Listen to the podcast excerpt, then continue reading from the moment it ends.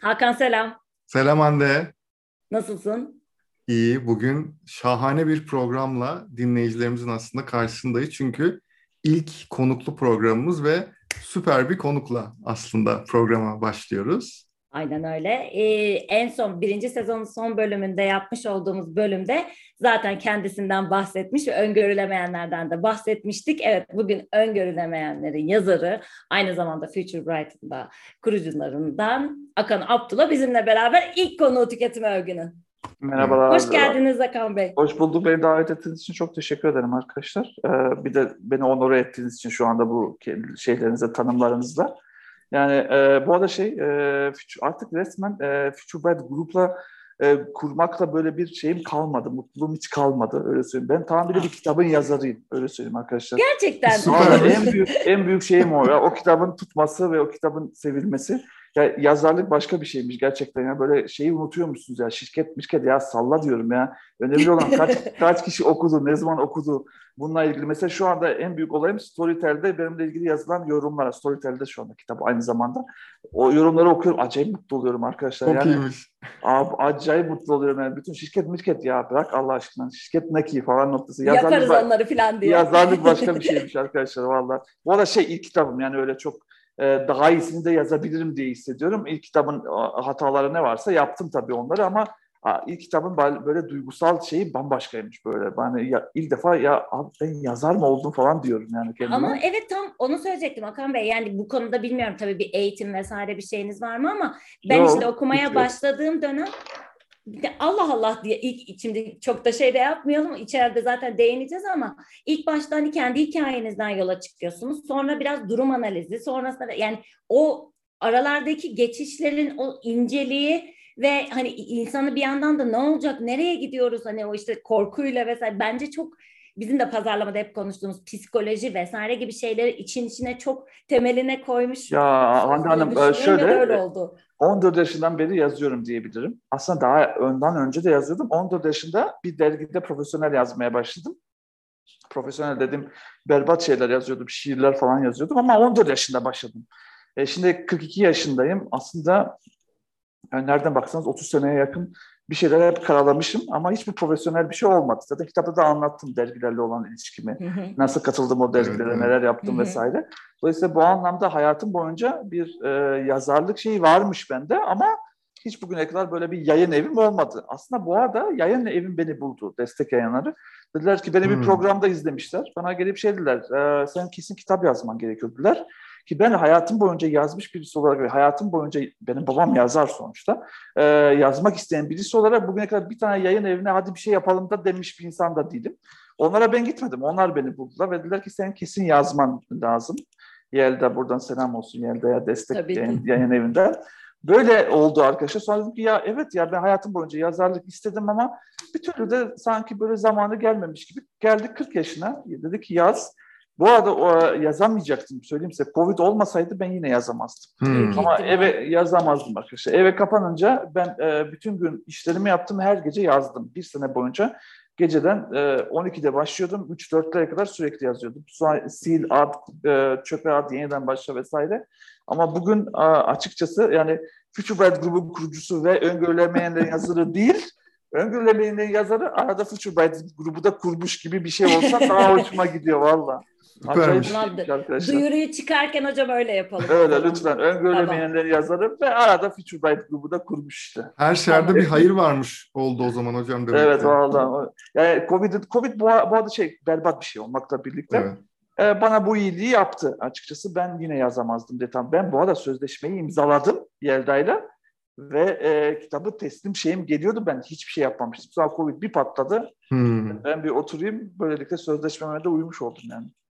Hocam valla çok iyi olmuş. Yani şey iyi bu arada bir evet bu arada yani sanki böyle bir roman gibi başlıyor en başı vesaire falan yani gerçekten sanki yıllardır yazıyor musunuz gibi. Öyle yok yıllardır yazdım ama böyle yazar olarak Kitap yazmadım. Olarak, evet. Kitap olarak hiç yazmadım. Ama e, evet enteresan tuhaf bir konsept oldu. Yani kabul ediyorum tuhaf bir konsept olduğunu. Yani otobiyografi e, gibi başlayan bir teknoloji kitabı oldu aslında. Evet. Ama e, ya kendinin başına geldiğini anlatınca insanların daha iyi anlayacağını düşündüm. Çünkü Ee, evet. Hakan Bey şimdi en büyük problemimiz biz çok süslü kavramlarla anlatıyoruz ya teknolojiyi, evet, evet. dijitali, işte şeyleri, algoritmaları. Sonra o süslü kavramlara kitapta da söyledim aşık oluyoruz. Hmm. Biliyoruz kelimeler dünyayı yönetiyor zaten. Aşık oluyoruz. Sonra onun arkasındaki gerçek anlamları göremez hale geliyoruz. İşte data, big data ne güzel ne hoş. Ya big data dediğin senin bütün hayatının aslında temelde e, dataya döndürülmesi ki e, bugün konuşuruz ama bugün bir ortalama bu arada dünyada 3.2 milyar insan dijital gözlem altında. E, bu 3.2 milyar insanın e, gününün ortalaması %40'ı dataya dönüyor. Şimdi e, Türkiye'de 75 yaşına kadar ortalama yaşadığımızı düşünürseniz yüzde kırkını alırsanız e, e, neredeyse 28-30 senemiz data yani. Tabii. Ki yeni hedef şu anda yüzde altmışa çıkartmak. E şimdi böyle big data dediğimizde böyle kavram o kadar seksi bir kavram ki o kadar aşık oluyoruz ki kavrama ama arkasındaki anlamın ne demek olduğunu düşündüğünde biraz korkutucu tarafı da var. Bu arada ben hiçbir şekilde dataya, ben sonuçta Future Bright bir data grubu.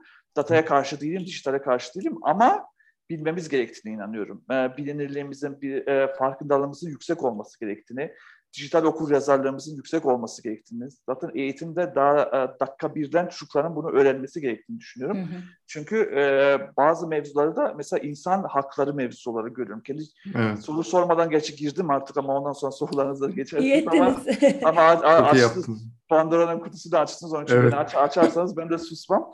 Ee, şöyle bir mesela biz bir data şirketiyiz. Bizde de mesela öyle tool'lar var ki bilinç e, dışına inebiliyorsunuz. Bütün e, korkularını tüm çıplaklığıyla görebiliyorsunuz bir insanın.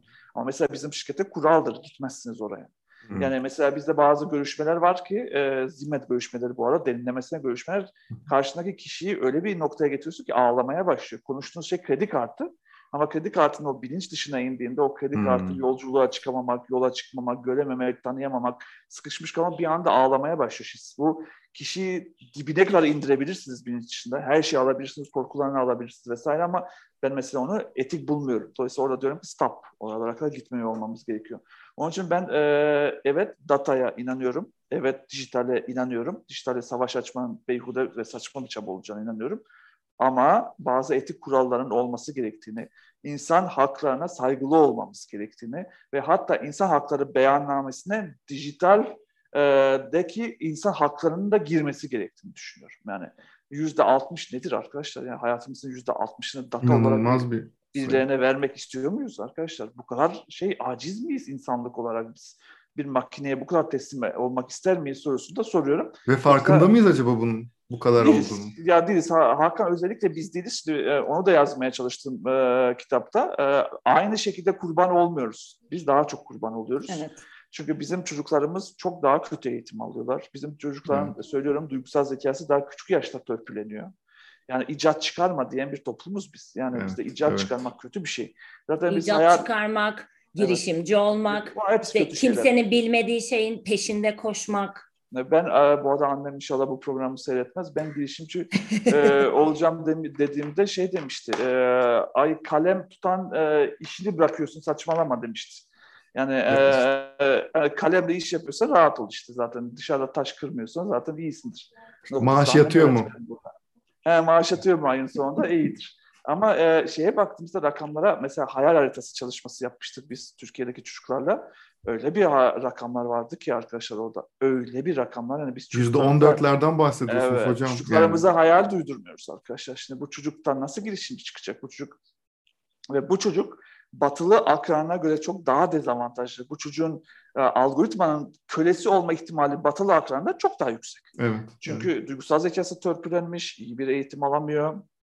Hayata korkularla bakıyor. Zaten gençliğimizin durumu ortada. Yani ilk bulduğun işi atla, aman oradan çıkma işini kaybetme vesaire gibi bir dünyanın içinde emin emin olun ki bütün e, bu dijital algoritmalar karşısında bütün çocuklar aynı şartlar altında savaşmıyorlar bu algoritmalar. Bizim çocuklarımız çok daha dezavantajlı. Onun için bizim çocuklarımızla ilgili bir şey yapılması gerekiyorsa daha çok genç çocuk yaşlarından yapılması gerekiyor. Ne yapabiliriz bu, mesela hocam bu noktada sizce? Valla e, e, kitapta şunu söylemiştim en en basitinden başlayayım. Yani çocuklar e, ya da insanın en değerli şeyi duygusal zekası. Hep bunu söyledim ben. E, şimdi duygusal zekamızı biz çok küçük yaşlardan öldürüyoruz ve törpülüyoruz. Çünkü bizim eğitim sistemimiz cevaplar üstüne üzerine oturtulmuş bir eğitim sistemi. Sıfırlar ve birler dünyasında yaş- yaşadığı için bu ülke.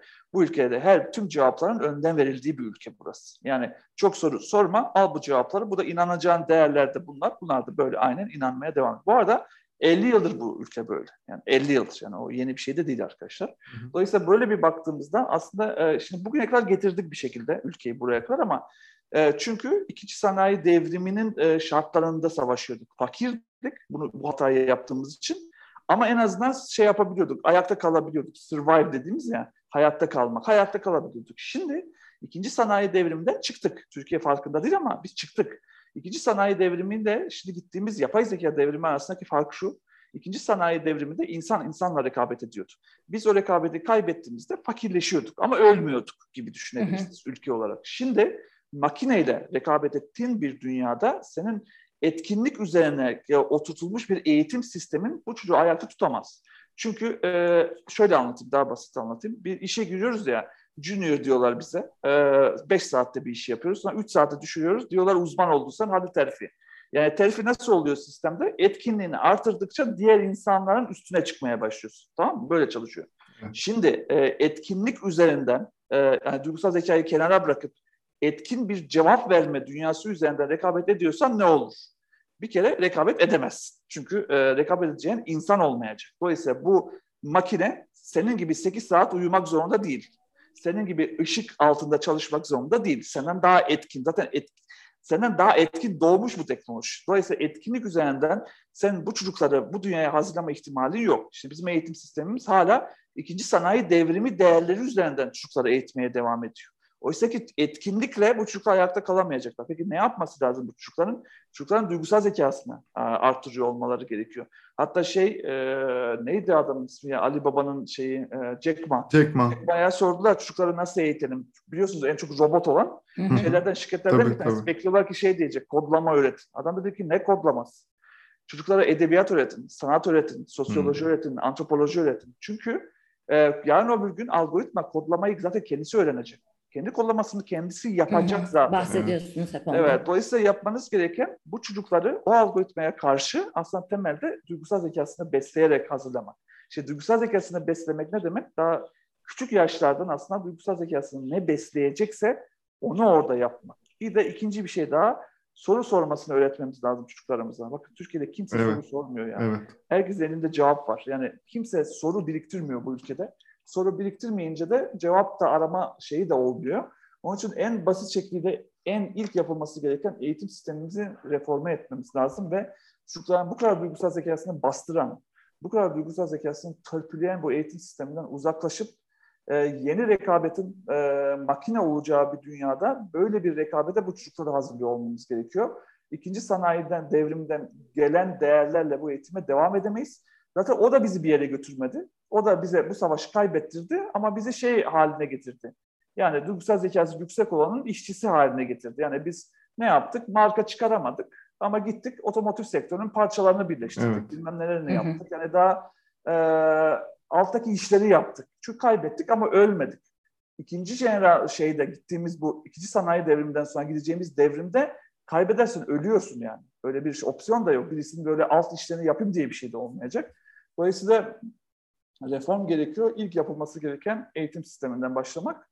Ama Türkiye orada mı şu anda? Pek bir alakası varmış gibi durmuyor. Pek, Sanki. Pek yakınında değiliz gibi görünüyor. Hiç konuşulmuyor bile gibi geliyor bana. Hazır aslında hayalden bahsettik. Evet. Belki birazcık da yavaş yavaş biz de hani dilimiz döndüğünce ve bildiğimizce yankı odalarının tabirini yapmıştık ama e, şöyle bir şey olduğunu görüyoruz, gözlemliyoruz. Bu yankı odalarında kaldıkça ve biraz önce bahsettiğimiz hayal kuramamak durumu. Yani bizim anladığımız kadarıyla aslında hayallerimiz yok. E, ama günün sonunda sürekli her platformda ya da vesaire e, bir yankı odasının içerisindeyiz. E, o zaman da burada şimdi çok yine bilmeyenler için ilk defa dinleyenler için çok kısa özetleyelim. Biz hangi içerikle daha fazla etkileşime geçersek aslında o etkileşimi yaratan insanların içeriklerini daha çok görüyoruz. Gördükçe evet, daha fazla ona maruz kalıyorsunuz. Evet. E, ve şimdi günümüzde aslında mesela çok basit hani yine bizim birlikte konuştuğumuz bir konuydu Hakan'la. LinkedIn'de mesela günün sonunda mesela bir terfi haberi çıkıyor ve onunla etkileşime geçiyoruz. Bu sefer tak tak tak tak karşımıza daha fazla terfi haberi çıkmaya başlıyor. E böyle olunca sürekli işte terfi ben de mi terfi almalıyım? Yani bir taraf sürekli daha fazla çalışmalıyım, ben de terfi almalıyım. Bir yandan kafa oraya gidiyor. Bir yanda da yetersizlik hissi. Herkes terfi aldı, ben olduğum yerde sayıyorum. Ben başarısız mıyım? Bu yetersizlik hissine sonra bir noktada daha geleceğim hocam ama e, acaba burada gördüğümüz şeyler, yankı odalarında gördüğümüz ve sürekli bunun, burada kaldığımız şeyler bizim hayal zannettiğimiz şeyler mi oluyor? Yani evet. aa bak o nereye güzel gitmiş ben de gideyim ya da o müdür olmuş ben de medmi hayalim müdür olmak. Bunlar da şekillendiriyor mu? Yüzde yüz. Yani e, aslında yan kodası tam da öyle çalışıyor. Anlattığınız gibi çalışıyor. Önce e, neyi beğendiğinizi anlıyor. Sonra ona sizi maruz bırakıyor. O ona maruz bırakacak siz daha mutlu oluyorsunuz. Daha çok mutlu olunca daha çok tüketiyorsunuz. Ondan sonra o size başka bir şey de tüketmenize izin vermiyor. Sonra o vicious circle derler İngilizce'de. Yani böyle bitmeyen, böyle sürekli kapanan bir çember, bir daire ve o daireden çıkamama durumu. İşte e, bir de şöyle söyleyeyim, Türkiye'de bir de dokuz tane hayat tarzı var. Ve bu dokuz hayat tarzı zaten kendi içinde birer çember. Zaten geçişler bile çok azalmış durumda. Bu Konda'nın datası. Çünkü o kadar e, politize olduk ve o kadar polarize oldu ki toplum. O dokuz hayat tarzı hiç kimse başkasının hayat tarzına bir bakmaya, bir anlamaya hiç efor sarf etmek istemiyor. Hatta inşaat şirketlerinden biliyoruz ki eskiden ne kadar değer kazanır sorusu en önemli sorulardan bir tanesi. Şimdi şu soruyu soruyorlar daire alırken bana benzeyenler bu binada yaşıyor mu yaşamıyor mu? Herkes kendi benzeriyle. Ne kadar önemli. E, bir arada olmaya çalışıyor ama bu işte bizi daha da yankı odalarına e, sıkıştırıyor ve e, hayalle olan ilgisi çok önemli. Çünkü e, hayal e, arttırabilmek için, daha hayalperest olabilmek için farklılıklardan besleniyor olmamız gerekiyor.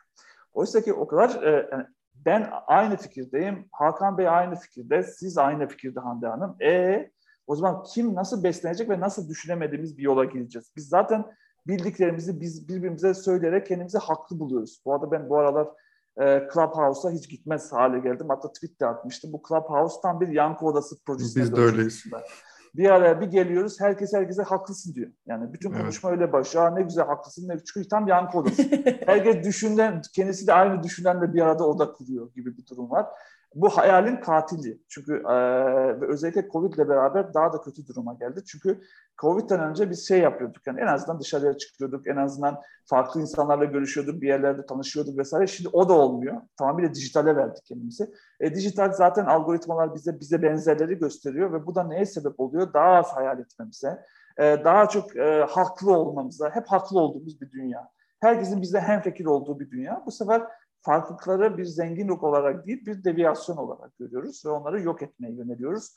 Ama aslında yok ettiğimiz kendi hayallerimiz açıkçası. Dolayısıyla özellikle mesela e, sizler bana göre çok gençsiniz ama ben 40 yaşlarındayım ve benim e, en azından ben offline dünyada doğdum, online'a düştüm. Hala bir karşılaştırma yapabiliyorum ama yeni gelen Z jenerasyonu dediğimiz tamamıyla dijitale doğdu. Orada yok, evet. Offline'ı hiç bilmiyor. Offline dünya neydi? Dolayısıyla orada sağlıklı bir karşılaştırma yapması daha da zor ve bu kitlenin farklılıkları görmeye, farklılıklarla bir araya gelmeye ve beslenmeye benden daha çok ihtiyacı var. Çünkü ben gördüm, ben yaşadım. O, o dünyayı da gördüm. Ee, şeye bak benim üst jenerasyonum e, şeyi de gördü. Çiçek çocukları gördü. Evet. O, o, o, o cinsel bilmem şey reform zamanları gördü Hı-hı. o çiçek çocuklarında. O pop kültürü gördü, Madonna'yı gördü. Oradaki işte e, You Google akımlarını gördü. Kadının güçlenmesini gördü. Ama e, bu yeni jenerasyon e, bundan hiçbirisini görmeyecek. Buna yine olacak arkadaşlar. Yine yine trendler olacak, yine reformlar olacak ama göremeyecek. Çünkü o e, odanın içinde sadece kendisi gibi düşünen insanları görecek. Dolayısıyla nerelerde neyin disrupt edildiğini, neyin yıkıldığını göremeyen bir gençlikten bahsediyoruz. Bu anlamda e, katılıyorum. Bu arada hiç böyle bakmamıştım Hande Hanım. Bundan sonra da Gerçekten. böyle anlatacağım. Açıkçası böyle anlatacağım. Çok da beğendim. Evet en büyük ne e, mutlu bana. Ya, yankı odaların en, en en çok e, öldürdüğü şey kuvvetli ihtimal hayallerimiz. Ya herkesin aynı düşündüğü benim Clubhouse'daki bir odadan bir şey öğrenme ihtimalim yok arkadaş. Orada hepimiz evet, haklıyız. Maalesef. Hepimiz haklıyız çünkü hepimiz hep fikiriz. Yani ben inanmıyorum ya iki saat konuşma yapıyoruz. Herkes herkese haklısın diyor. Ben de konuşmama öyle başlıyorum. Benden önceki 36 konuşmacının 36'sı da haklıdır diye başlıyorum. Çünkü hepimiz aynı şeyleri söylüyoruz. Ve bu e, korkunç bir şekilde hayalleri, içimizdeki hayalleri ya da küçük hayal pıtırcıklarını diyeyim hızlı bir şekilde öldürüyor. Gene biz bu anlamda daha şanslı bir jenerasyonuz. Benden bahsediyorum. E, genç Z jenerasyonu bu konuda en en şanssız jenerasyon olabilir. Evet, biz de Y, Y olduğumuz için ucundan belki kurtarıyoruz biraz ama. Evet ama Y, Z, Z için zor. Evet. Z'nin çünkü arkadaşlar bütün olay dünyada reklam e, dünyasını reklam haline getiren şeydir arkadaşlar çiçek çocuklardır yani e, Vietnam Savaşı'dır. Bakmayın evet. Vietnam Savaşı'na karşı çık çıkmaları, e, şey yapmaları, burada bir şey istemeleri, yeni bir dünya istemeleri, insana konuşmaları. Biz yaratıcılığı oradan başlattık. Ondan önceki reklamcılığa, 60'lardan önceki reklamcılığa bakın.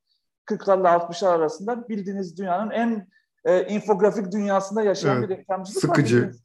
Sıkıcı, bildiğiniz bilgi veren bir reklamcılık var. Evet. Sonra arkadaşlar bu e, zaten ders ha, Hakan öğrencimdi bu anlamda da söyler. Hep dersinde evet. de anlatırım. Yani o limon araba dünyaları şeyde işte Beatle'da evet. çıkan ilk defa mecazi anlamda. Bu dünyalar arkadaşlar insanlığın sorgulamasından geldi. Ama yankı odası e, hiçbir sorguyu size göstermiyorsa, sürekli sizi haklı buluyorsa, size bir şey sorgulatmıyorsa ondan tabii ki çok hayalleriniz dayak yer. Orası net. Evet. Hocam bu şeyde yaratıcılık perspektifinden bakarsak hani hep bir konflikte ihtiyaç oluyor ya bir konflikt olması lazım ki aslında bir e, çatışma onun üzerine yaratıcılık olsun. Peki biz bir yandan da şeye bağlayacağım aslında. Siz hocam Yugoslavya'da doğdunuz işte Tito rejimi e, kitapta da bahsettiğiniz aslında işte o hani Putin'in işte post gerçekliğe baş, e, başka bir bakış açısı var. İşte şu an Trump başka türlü ilerledi. Türkiye'de daha engelleme üzerinden biraz daha sansür üzerine ilerleyen bir dönem var. En azından Türkiye için veya Türkiye'dekiler için konuşursak hem Z jenerasyon hem de aslında yetişkinler için belki biz bu konfliktleri e, hayatımızda nasıl yaratıp da daha yaratıcı insanlar haline veya yaratıcılığımızı besleyecek hale kendimizi çevirebiliriz veya Bence çevirebiliriz. çok güzel bir yerden girdiniz. Ee, bence ikinci düşmanı e, bu e, yaratıcılığın bu yankı odalarının yanında ikinci düşmana da tanımlanmış olduğunuz kolektif kültürümüz. Yani sürekli böyle e, zorlamamak, e, sistemi bozmamak, uyumlu olmak. Mesela bir sayar haritasında e, girişimcileri tanımlayın ve sonra kendinizi tanımlayın demiştik.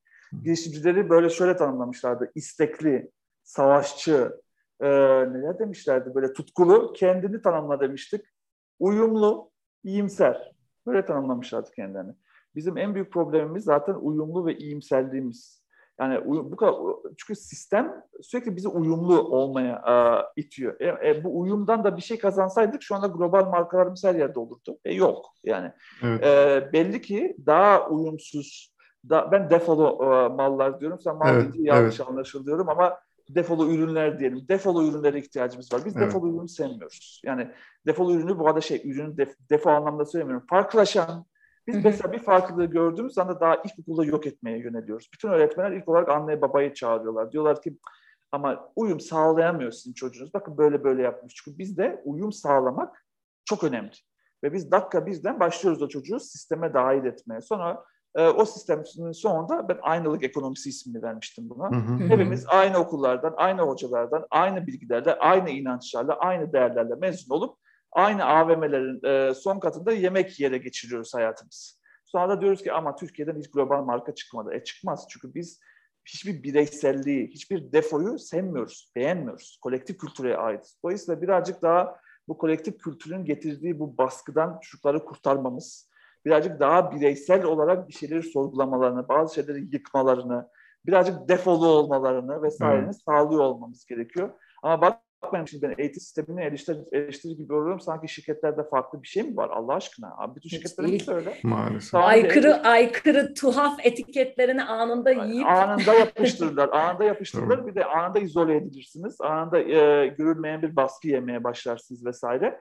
Çünkü e, bizim şirketlerimiz de aynı icat e, yapma burada. Yani bu iş burada böyle yapılır gözüyle bakılır. Onun için e, kolektif kültürün getirdiği bir şey bu. Biz burada bu bölgede kolektif bir kültürde yaşıyoruz. Ama şunu da söyleyeyim. Bireysel, bireysel, dataya baktığımızda bireysellik de artıyor arkadaşlar. O da iyi haber olarak söylüyorum. Hmm. Ama yapmamız gereken şey şu. bu defolu malların yaşayabileceği, ürünlerin yaşayabileceği bir dünya yaratabilmek. Nefes alabilecekleri bir yer olması e, gerekiyor. Yani Apple'ın o ünlü e, reklamı because they think different. E, they can, ne, ne diyordu? They can annoy you but you cannot ignore them but, gibi bir şey. Diyordu. But they can't ignore you. Evet yani şey. şey diyordu yani e, aynen şey diyordu yani e, senin sinirini bozabilirler ama onları asla görmezlikten gelemezsin. İşte evet. biz de e, tam da bunu yapabiliyor olmamız gerekiyor. Yani o daha o farklı o defolu o ürünün e, nefes alabileceği, yaşayabileceği ortamlar e, oluşturuyor olmamız gerekiyor. Daha bireysel yaratıcılığı da hep hep bir teamwork aşkı var. Evet. Mesela hep söylüyorum ben e, gidiyorum mesela e, geçenlerde sunumlarda anlatıyorum. Gidiyorum şirketlere bana diyorlar ki biz dönüşüme girdik Akan Bey. Diyorum kimsiniz siz? Biz 25 bin kişi dönüşüyoruz. Ya nasıl 25 bin kişi dönüşüyorsunuz? Elle mi tutuştunuz da 25 bin kişi dönüşüyorsunuz? Grassroot diye bir şey anlatıyorum onlara. Diyorum ki dönüşümler küçük başlar. Kar topu gibi başlar. Küçük bir grupla başlar. Ekle ekle gidersin sonra bir bakmışsınız devasa bir şeye dönmüş. Bizde çünkü e, teamwork'ta, team çalışması da, takım çalışması da abartılmış bir şeydir. Onu söyleyeyim. Bizde de her şeyi takım içinde yapalım. Herkes en fikir olsun. Peki hepimizin en fikir olacağı şey nedir arkadaşlar? Bir kere averajdır onu söyleyeyim. Yani e, 25 bin kişinin hem fikir olabileceği tek şey ne olabilir? Dünyanın en averaj şeyi olabilir. Bakmayın ben eğitim sistemini eleştirir gibi oluyorum da sanki şirketlerimiz ondan farklı. Şirketlerimiz de aynı. Şirketlerimiz de kolektivizmi çok fazla e, şey yapıyor, e, bastırıyor. Destekliyor. Tak, destekliyor. Takım işine çok fazla önemsiyor. Bireylerin ayrışmasından çok hoşlanmıyor. Sistemi sorgulayanları hemen ezmeye girişiyor vesaire. Yani baktığımızda şirketlerimiz de bu anlamda kolektif bir kültürden, e, eğitim kolektif kültürün eğitime yaptığı etkiden çok da muaf dillenmiş gibi duruyor. böyle dinliyorum ben. Tabii izley dinleyicilerimiz göremiyor ama ben böyle dinliyorum. Bu arada Bu... benim arkadaşlar çok üzüldüm. Pilim bitiyor galiba. Ya. Bağlayabilir miyim şeyimi yoksa? Tamam tabii, tabii ki. ki. Tabii, tabii ki. ki. Bir saniyenizi rica edeceğim sadece. Tabii ki. Bu arada sorabilirsiniz siz bana ama burayı Aa, tabii ki. siz bilmiyorum. Ee, yoksa olduğu gibi mi paylaşacaksınız? Biz genelde olduğu gibi olduğu yayınlıyoruz zaman hiç kesmeyin arkadaşlar. Böyle olsun. Ne yapalım? Ama ee, burayı editleyebiliriz. Ha, editleyebiliriz. Siz nasıl isterseniz. Tabii, tabii. Bence editlemeyin arkadaşlar. Böyle kalsın. Yani ne tamam. olacak? Yani film, ne yapayım? Bitti işte şey. Evet. Şarj. Şarj aletini bağlayacağım. Siz ama sormaya devam edin. Ben Bizde her şey gerçek. Aynen. Bizde her şey gerçek. ee, ben bir soru var yine. Aslında bu biraz önce konuştuğumuz ve kitabın içinde de hocam çok bahsediyorsunuz. Yetersizlik hissi. Evet. Ee, ben ben bundan kendim bir dönem çok ciddi muzdarip olduğum için dönüp dolaşıp bütün sorularım buraya geliyor. Hakan da biz öncesinde yap, konuşurken de bunu zaten tespit ettik. Ee, bu sefer de farklı bir yerden örnekle geleceğim. İnanılmaz bir kişisel gelişim ve inanılmaz bir estetik operasyon e, süreçleri var. Bu pandemiyle birlikte belki inanılmaz isterim. Birazcık da aslında kadın, o yüzden sordum. Türkiye'deki devrim arkadaşlar. Türkiye'deki Çok kadınların yüzde kırkı estetik yaptırmak istiyorum diyor. Yüzde kırk. Yüzde kırk. Her iki kadından bir tanesi. İnanılmaz, İnanılmaz bir, bir oran. Bu arada İnanılmaz. gerçeğe döndüren de çok fazla var. Yani toplumun her çok, kesiminde. Çok inanılmaz bir pazardan bahsediyoruz arkadaşlar şu anda. İnanılmaz bir pazardan bahsediyoruz. Ama ben onu yetersizlik hissiyle sadece bağlamıyorum onu söyleyeyim. Ben biraz yankı odalarıyla yine bağlıyorum. Çünkü işte bu sefer de LinkedIn örneğini verdim, bu sefer de Instagram örneğini vereceğim. Yani sürekli etkileşime geçtiğimiz içerikler genellikle reel olmayan, arkadaşımız olmayan insanlar ya global bir işte kanaat önderi diyeyim ya işte başka birisi ve işte onu gördün mü burasını mı yaptırmış vesaire dedikçe aslında artık arkadaşlarımızla yani aslında biraz önce konuştuğumuz yankı odası tabirinde bizim gibi düşünenler diyorduk. Fakat platformdan platformlara göre değişkenlik gösteren şeyde kendi arkadaşlarımızla değil, real olmayan bir yerde düşüyoruz. Ve bu da sanki ben ben güzel değilim ya da işte herkes oraya gidiyor. Herkes kim? Yok bunun cevabı. Bu arada şöyle söyleyeyim, şunu da ekleyeyim. Ee, stand, e, biz şunu sorguladığımızda standart atlama olarak görenler o kadar çok ki şu anda. Sadece yetersizlik de değil, güzel değilim de değil bu arada. Yani artık hmm. botoks yapılır. Bu bir standart atlamanın hmm. göstergesidir. Hmm. Herkes herkes botoks yapıyor. Az evvel dediğiniz gibi Instagram'da herkes botoks yapıyorsa benim de standart atladığımın bir göstergesi olarak benim de botoks yapıyor olmam gerekiyor. Yani bir evet. zamanın İngilizce bilmesi şu an botoks yaptırmak. Aynen aynen. Dolayısıyla birazcık o şey haline gelmiş. Bir standart gösterme şeklinde gelmiş durumda. Statü. Evet aynen öyle. Bir, bu arada ama yetersizlik, ha, yetersizlik bu arada özellikle şimdi yetersizlik e, kavramına gelir. Yetersizlik var ülkede yetersizlik hissi. Ama ben bunu şeyden bağlamayacağım tabii ki estetikten. Özellikle yetersizlik rakamı genç tarafta çok kötü. Hmm.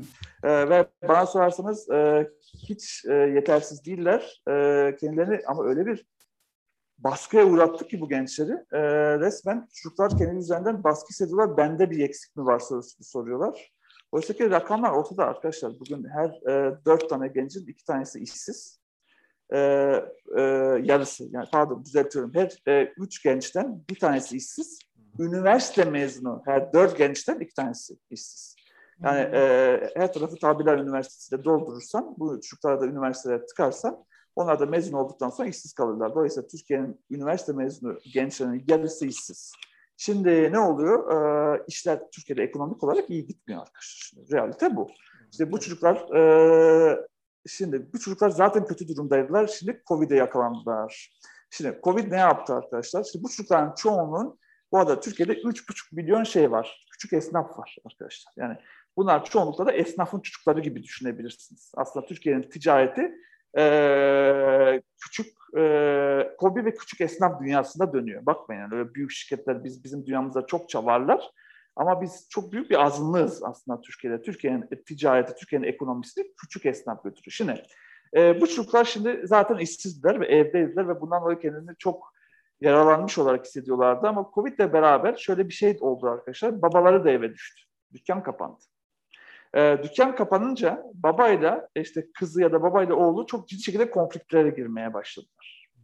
Ve bu yetersizlik hissiyatını çok arttırdı. Hatta biz şunu hep söylüyoruz artık gece yaşayan e, e, çocuklar diye bir konsept ortaya çıktı. Hmm. Çünkü bu oğlan eğer gündüz babayla yaşarsa çok konflikt yaşadığı için kendi hayatını geceye döndürdü. Dolayısıyla bütün gün uyuyan, sadece geceleri yaşayan bir genç kitle ortaya çıkmış oldu. Peki bu yetersizlik e, duygusu baskısını e, biz motivasyon konuşmacıları daha da harladık. Onu da arada söyleyeyim. Onlar da birazcık e, o, laf sokmuş olayım açıkçası. Çünkü Hı. haksız buluyorum yapılan şeyi. Böyle sen ne yaptın? Ayağa kalktın mı? Yürüdün mü? Bugün bu soruyu sordun mu diye konuşmalar yapıyorlar. Yapabilirsin. Sanki, hadi. Ya hadi yürü falan. Sanki her şey yolunda sen yapmıyorsun. Bir de bu baskıyı üstlerine koyduk ve o yetersizlik duygusunu paraya döndürdük. Birilerimiz para kazandı bundan. Konuşmalardan para kazandık, ürünlerden para kazandık. Ondan bundan. Oysa ki e, çok ciddi bir yetersizlik duygusu var. Yaralanmış bir gençlik var ve bunun suçlusu kendileri değiller. Yani bunun suçlusu biziz, bizim jenerasyon. Siz de değilsiniz, siz ara jenerasyonunuz da benim jenerasyon. Benim ve üstüm. Biz yaptık arkadaşlar. Ekonomi bu hale getiren bizim jenerasyon. Yani. Dolayısıyla biz bunu yaptıysak bugün bizim çıkıp motivasyon konuşması yapıp siz gençsiniz, bizim umudumuzsunuz demek bana biraz haksızca geliyor. Bizim şimdi konuşuyor olmamız gerekiyor. Neyi düzelteceğiz? Bu çocuklar için ne yapacağız? Şimdi bu kadar işsizliğin olduğu, bu kadar problemlerin olduğu bir e, Türkiye'de e, yetersizlik duygusunun artmasını gayet doğal olarak karşılamak gerekiyor. Ama yapmamız gereken en önemli şeylerden bir tanesi bundan yararlanmaya çalışmamak. Çünkü bana artık motivasyon konuşması yapmak biraz bunu kullanmak gibi hissettiriyor. Ama e, yapıyoruz bunu ve buradan para da kazanıyoruz gibi görünüyor. Ama e, bizim en temelde yapmamız gereken şey şu, e, özellikle ben en azından kendi çapımda bir şey yapmaya çalışıyorum. Ben de bir konuşmacı ajansına bağlıyım bunun sonunda. Hı hı. Ama mesela beni gençler çağırdıkları zaman e, mutlaka hepsine katılıyorum. Ama hepsine. Normalde konuşmacı ajansının devreye girmesi gerekiyor. Benim hiçbir şekilde hiçbir gençle bir şey konuşabiliyor olmamam gerekiyor. Bence bizim bunları yapıp onlarla bir araya gelmemiz, onların yeteneklerine yönelik bir şeyler yapmamız, onları motive e, ediyorum derken demotive etmiyor olmamız gerekiyor. Hepimizin yapabileceği bu taşın altına elimizi sokabileceğimiz şeyler var. Bunları yapıyor olmamız gerekiyor. Ben bu aralar onların e, bu duygularından yararlanan insanların birazcık durmaları gerektiğini düşünüyorum. Bu vesileyle de buradan da seslenmiş olalım. Ee, hocam bir de bu şey tarafına gelsek aslında bu işte biraz daha marka ve pazarlama dünyasında bu arada söylediklerinizin hepsine katılıyorum ve çok da kolay değil bu arada hani hakikaten çünkü o kişisel gelişim pazarı Türkiye'de de belki de daha hani orta şeyinde hani o işte şu an e, özellikle daha batı kültürlerinde çok daha hadi yaparsın bilmem işte Tony Robbins'i görüyoruz vesaire bilmem ne falan. Şimdi Türkiye'de ona bakıp hadi biz de burada bunu satalım diyen de çok fazla insan olacak gibi var, görünüyor. O yüzden var şu anda da var ama bilmiyorum yani bu aralar ben haksızlık görüyorum ona. Evet. Bir ya de en etik azından tarafı. yani bu gençlere birazcık şey demek lazım. Ya arkadaşlar ya böyle bir döneme rastladınız ya. Buna ihtiyaçları var ya. Evet. bu çocukların. Telkin ya. etmek. Evet yani bu böyle bir döneme rastladınız. Sizin de suçunuz da değil. Neyi sor, sorup sormamanızla da ilgisi yok. Böyle bir döneme rastladınız. Bu da sizin e, sizin için kötü oldu ama bunu düzelteceğiz. Bu ekonomiyi yeniden ayağa kaldıracağız falan. E, siz de bu süreçte bunları bunları yapın. Şuraya yatırım yapın. Şöyle kendinizi geliştirin gibi gibi şeyler söylememiz Evet. lazım. Yani sanki onlar yeterince motive değillermiş ve isteksizlermiş gibi davranıp onları de, daha da demotive etmenin ne anlamı var Allah aşkına? Evet, doğru. Orada e, bu şey tarafına girersek biraz da aslında yaratıcılıkla bağlamak istiyorum şeyi. Şu an işte marka ve pazarlama dünyasında işte koca koca şirketler işte benim de çalıştığım bir sürü şirketler, etrafta konuştuğum en azından hem marka tarafında hem ajans tarafında çalışan işte müdür ve üstü pozisyonlarda belki insanların birçoğunun gündeminde aslında içgörü dediğimiz şey belki de çok önemli bir noktada yer alması gereken şey pek yok. Bunda da en azından benim gözüm burada size şey yapacağım aslında soracağım hocam. Burada benim e, gözlemlediğim şey en azından Türkiye'deki şirketlerde CEO'ların e, kendi ajandaları genelde bir maksimum iki yıllık olduğu için çok kar odaklı olmaktan dolayı böyle strateji ve strateji üzerine kuracakları içgörü çok umursamadıklarını bir şekilde e, gördüm diyebilirim. Ya sizce burada nasıl bir o hani içgörünü nasıl daha önemli hale getirebiliriz veya gerçekten bu kadar önemsiz mi? Çünkü şöyle oluyor ya pazarlama direktörü diyor ki performans pazarlamasında ben dijitalde şu kadar para veriyorum. Karşında bu kadar yani ne kadar para verip de ne kadar satacağımı biliyorum. İçgörüm içgörü beni uğraştırma diyen çok fazla pazarlama direktörü ve şirket var. Dolayısıyla burada o yaratıcılığın ve farklı olmanın avantajlı olduğunu nasıl anlatacağız şirketlerde? Şöyle bir bilgi vereyim. Bu arada arkadaşlar beynin iki tane modu var. Yani e, survive ve thrive dediğimiz iki tane mod var. Bunlar gerçekten kimyasal modlar. Beyinde görebileceğiniz modlar. Survive ay- hayatta kalmak, thrive gelişmek. Şimdi Türkiye çok uzun zamandır, çok uzun zamandır arkadaşlar survive modunda. Öyle Covid'de de başlamadı. Bu arada Türkiye'nin biz e, en çok e, sürekli takip çalışma yapan şirketiyiz. Sürekli takip ne demek arkadaşlar? 24-7 sürekli sahada olmak ve bunu 23 kategoride yaptığımız için o dataları birleştirdiğimizde devasa bir sürekli takip çalışması çıkıyor. Biz arkadaşlar e, dolayısıyla her gün, her saniye sahada olduğunu ve değişiklikleri takip ettiğim bir dünyadan bahsediyorsun. Arkadaşlar bizim e, ne Covid ile başladı ne Covid öncesinden bir yıl e, öncesinden de başlamadı. Bu iş 2014'te başladı. Bütün rakamlar 2014 itibariyle bozulmaya başladı. Bahsettiğimiz 7 yıl öncesi arkadaşlar. Ve her yıl bir önceki yıldan daha kötü gelmeye başladı. Dolayısıyla biz arkadaşlar 2014 yılından sonra ülkecene şeye girdik, e, e, survive moduna girdik. Bu ülke ilk defa kriz yaşamıyor.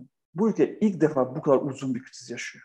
Ve ilk defa her sene bir önceki seneden daha kötü oluyor. Biz de biliyorsunuz normalde dibi görürsün, çok hızlı şekilde yukarıya çıkarsın. Bir buçuk iki sene sonra. Bu, budur Türkiye'nin modu. Türkiye bunu kaybetti. Türkiye dibi gördü. Dibi aslında 2019'da gördü de e, aşağı inmeye başladı ve indi, indi, indi. 7 yıl boyunca indi. Aslında 6. yılında dibi gördü zaten dolarla, euroyla vesaire. Dolayısıyla biz arkadaşlar çok uzun zamandır survive moddayız. Çok uzun zamandır. Yani survive mod bu arada e, hayatta kalmak ya. Hayatta kalmaya çalışan bir insan yaratıcılığa, içgörüye ne kadar vakit ayırabilir? Zihinsel olarak ayırabilir mi? Sorusu çıkıyor önümüze. Bu arada söylediğiniz doğru. Ee, bizim Thrive modunda survival e, dünyasında olduğumuz zaman bile Thrive modunda düşünebiliyor olmamız gerekiyor. Yani gelişme modunda olmamız gerekiyor. Çünkü hep söyleriz ya buna büyük beylik laflardır işte her e, krizde bir fırsat vardır. Ama doğrudur bu arada. Ama fırsatı yakalamak için e, survive moddayken, herkes survive moddayken sen thrive modunda yani gelişme modunda olmanla e, olur. Ama bu kolay değil. Zihinsel Hakan Bey, zihinsel olarak da kolay.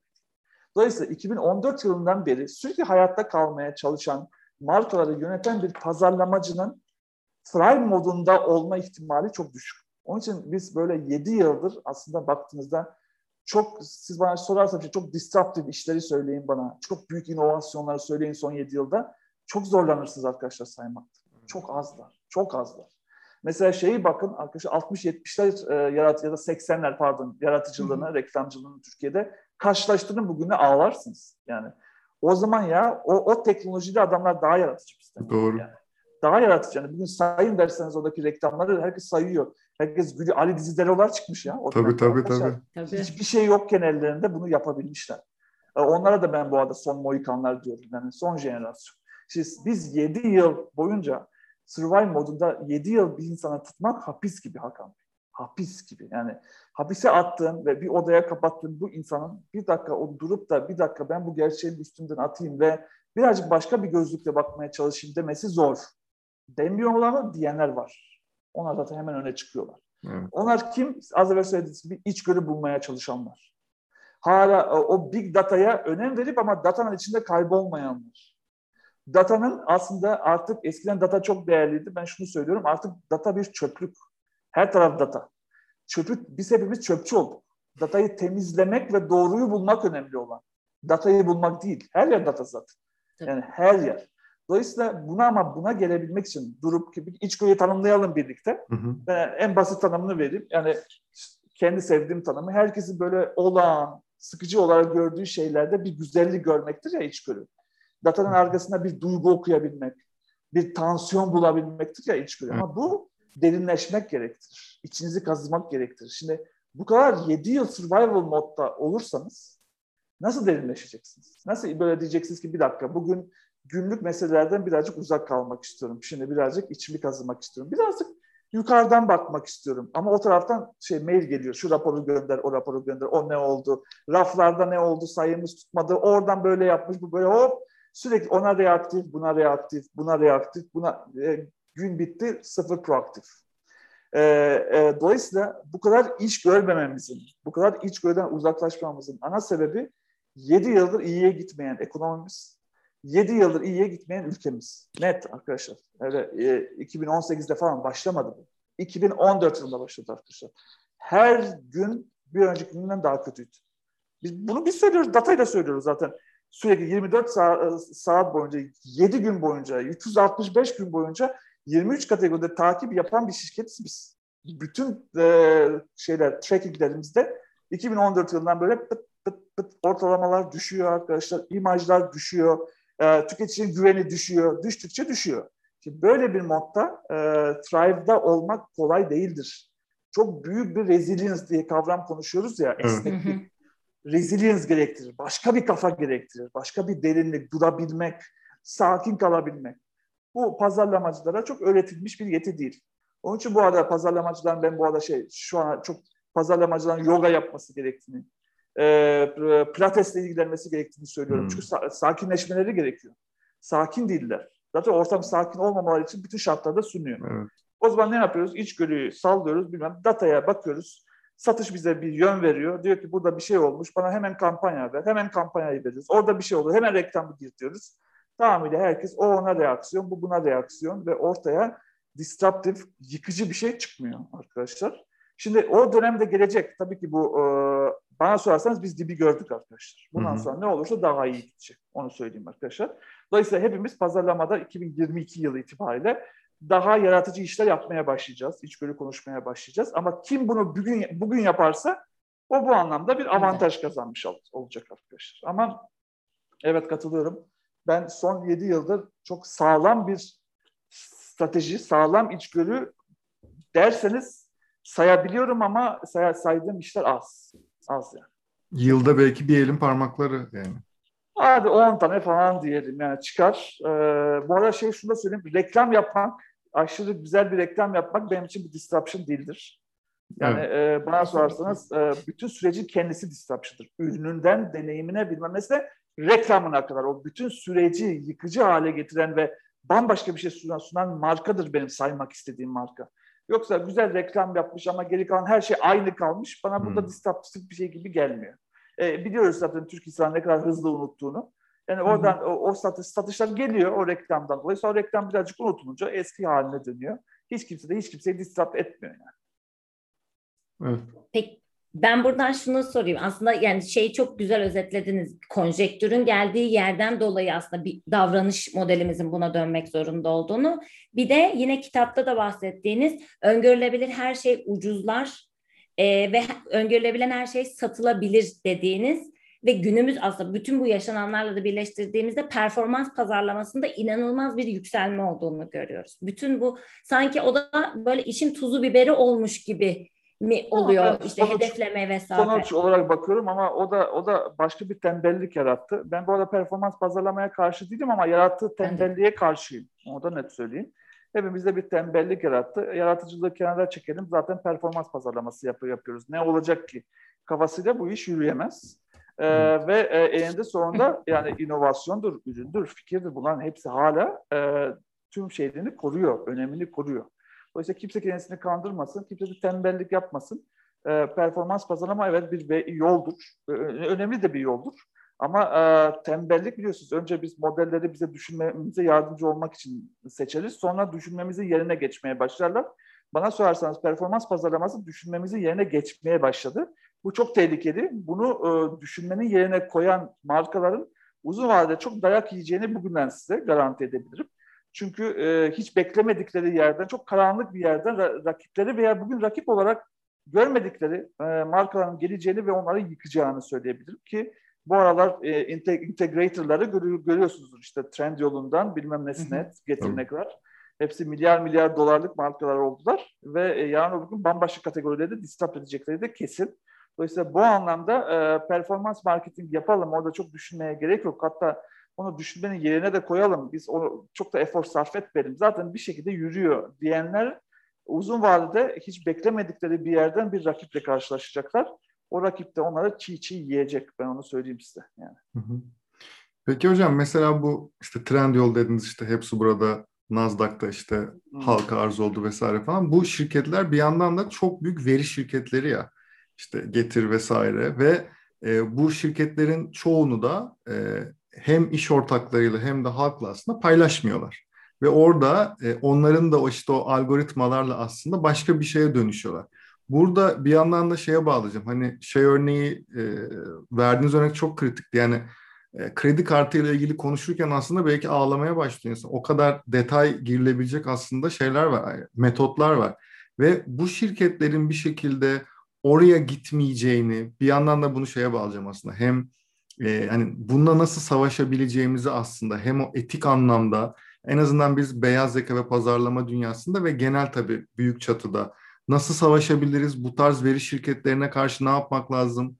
Bu bu konuda nasıl e, ne yapmalıyız şöyle sizce? Söyleyeyim, şöyle söyleyeyim. Bir kere e, ben e, o büyük datayı kor, elinde tutan şirketlerin de datayı e, gizleyerek, arada bazı datalar gizli kalmak zorundadır. Orası Tabii kesin. Ki. Ama gizlilik mahiyeti olmayan datayı da gizlemek aslında hayırlı bir şey değildir.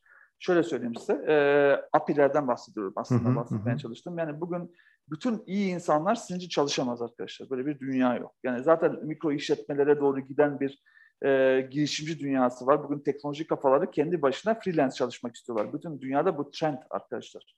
Artık insanlar büyük şirketler için çalışmak istemiyorlar. Büyük şirketler için hizmet vermek istiyorlar. Ama orada çalışan gibi çalışmak istemiyorlar. Şimdi böyle bir dünyada devasa datası olan e, markaların şunu bilmeleri gerekiyor ki bütün e, kaliteli ve iyi insanlar kendileri için çalışmıyorlar. Onun için o datayı açmaları gerekir.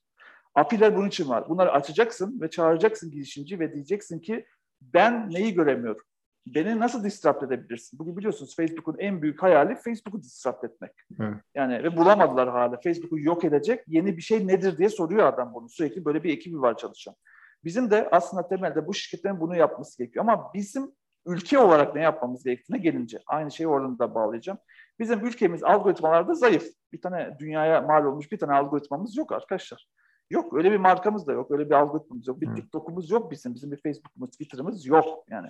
Dolayısıyla yapmamız gereken arkadaşlar algoritmik dünyaya destek vermek istiyorsak öncelikle devletin datasını açması gerekiyor.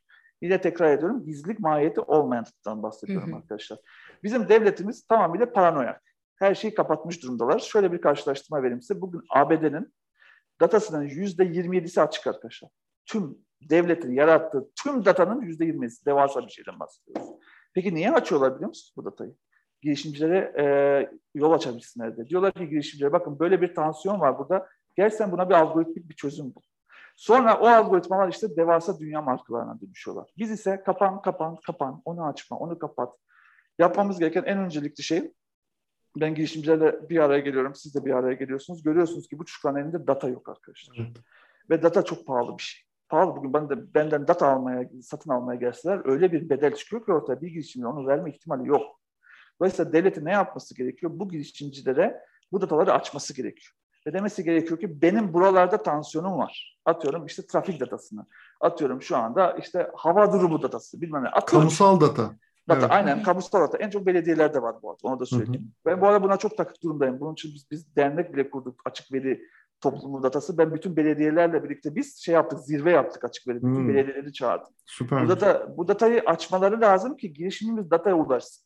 Bizim girişimcimiz arkadaşlar e, Levent'te kolektif havuzda takıldı. Yani evet. e, dünyadan kopuk. Yani dünyadan kopuk, diyor, şeyden kopuk, tansiyonlardan kopuk, realiteden kopuk. E, sorsanız kaçı Esenyurt'a gitmiştir? Bakın İstanbul'dan bahsediyorum. Esenyurt'a gitmiştir. Hiçbirisi gitmemiştir. Esenyurt'ta bir buçuk milyon insan yaşıyor. İstanbul'un en büyük ilçesi. En küçük kilometre karelerden bir tanesi bir buçuk milyon insan yaşıyor. Çünkü bizim insanımız Türkiye pazarının ne kadar büyük olduğunu farkında değil.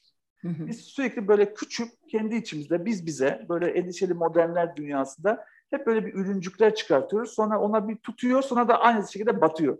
Çünkü sürdürülebilir olmuyor. Çünkü pazar küçük. Sinemiyalar, bilmem neler. Muhteşem fikirler arkadaşlar. Ama çok küçük kitlelerde kalıyoruz. Evet. Tamam mı? Ve şey yapamıyoruz, yayamıyoruz bu ürünleri yeterince. Onun için devlete bir misyon düşüyor. Yani özellikle belediyeler açacaklar bu datayı. Çağıracaklar bu girişimcileri. Diyecekler ki Allah aşkına kafadan, çok özür dilerim, kıçından e, tansiyon tansiyon üreteceğine bak tansiyon bu. Bu insanların gerçek ihtiyaçları bu. Gel bu gerçek ihtiyaca bir girişim bul. Bir e, yazılım yaz. Bir app geliştir. Yani e, olmayan tansiyonlardan gelme. Çünkü sonra batıyorsun arkadaş. Yani bu ürünler sonra tutmuyor. Bak gerçek tansiyonlarımız var. 84 milyonluk bir pazarız ve gerçek ihtiyaçlarımız var. Ve bunu çözecek e, insanımız da yok çünkü kimse bu ihtiyaçları bilmiyor. Ve devlet için her şey gizli arkadaşlar. Bugün bir belediyeye başvurduğunuzda bir data için MIT'le karşı karşıya geliyorsunuz. Çünkü bu ülkede her şey gizli tamam mı? Her şeyden bir korkuluyor. Abi ama ABD'de hiçbir şey gizli değil. Çünkü ABD'nin hiç düşmanı yok tamam mı? Hiç düşmanı olmayan bir ülke biliyorsunuz ABD. Her, herkes tarafından sevilen bir ülke zaten kendileri.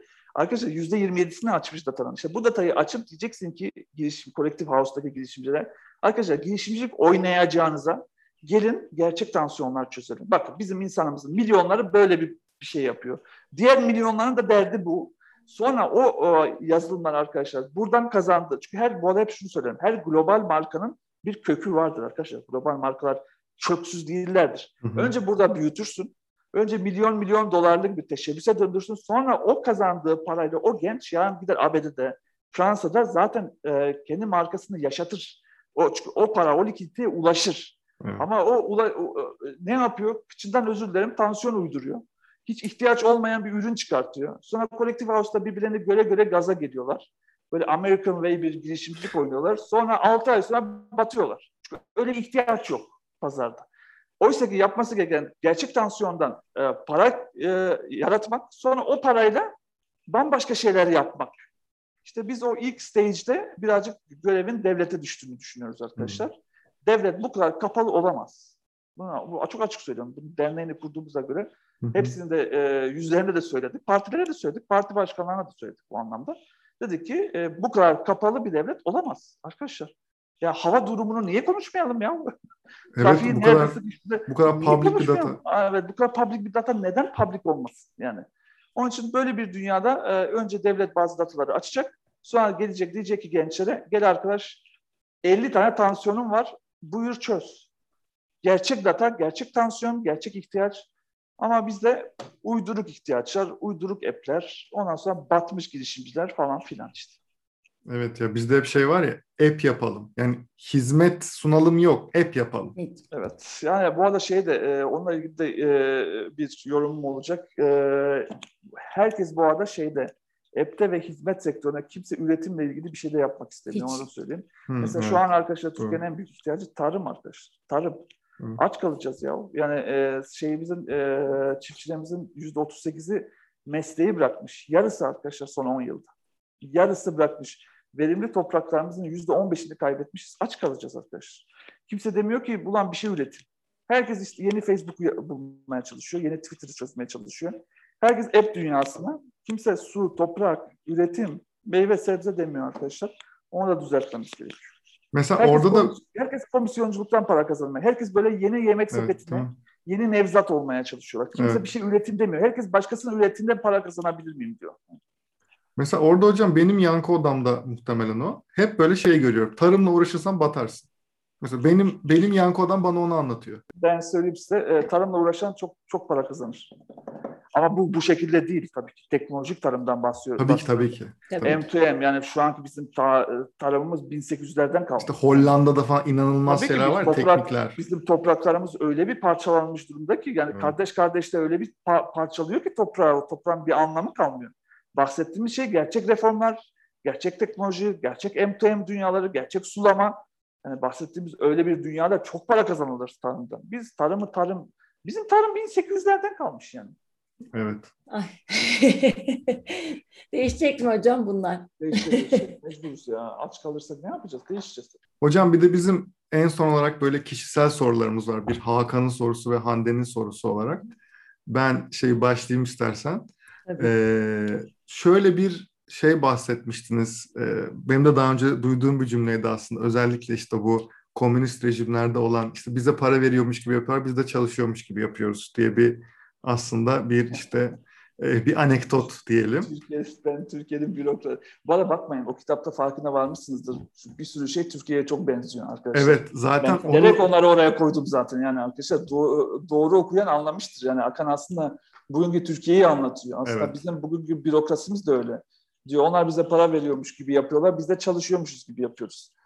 Yani, evet sorunu alabilir miyim? Zaten sorunun cevabını vermiş oldunuz hocam bir noktada. evet. Yani bunu sadece şuraya da bağlayacaktım aslında. Şu an işte o çok büyük bahsettiğimiz hani COBİ'ler bir tarafta ama en azından büyük yapılı şirketlerde işte 250 veya 1000 üzeri çalışan olan şirketlerde de aslında bunun yani kapitalist düzenin içinde olduğumuz olmamıza rağmen aslında bunun çok fazla olduğunu görüyoruz bir yandan.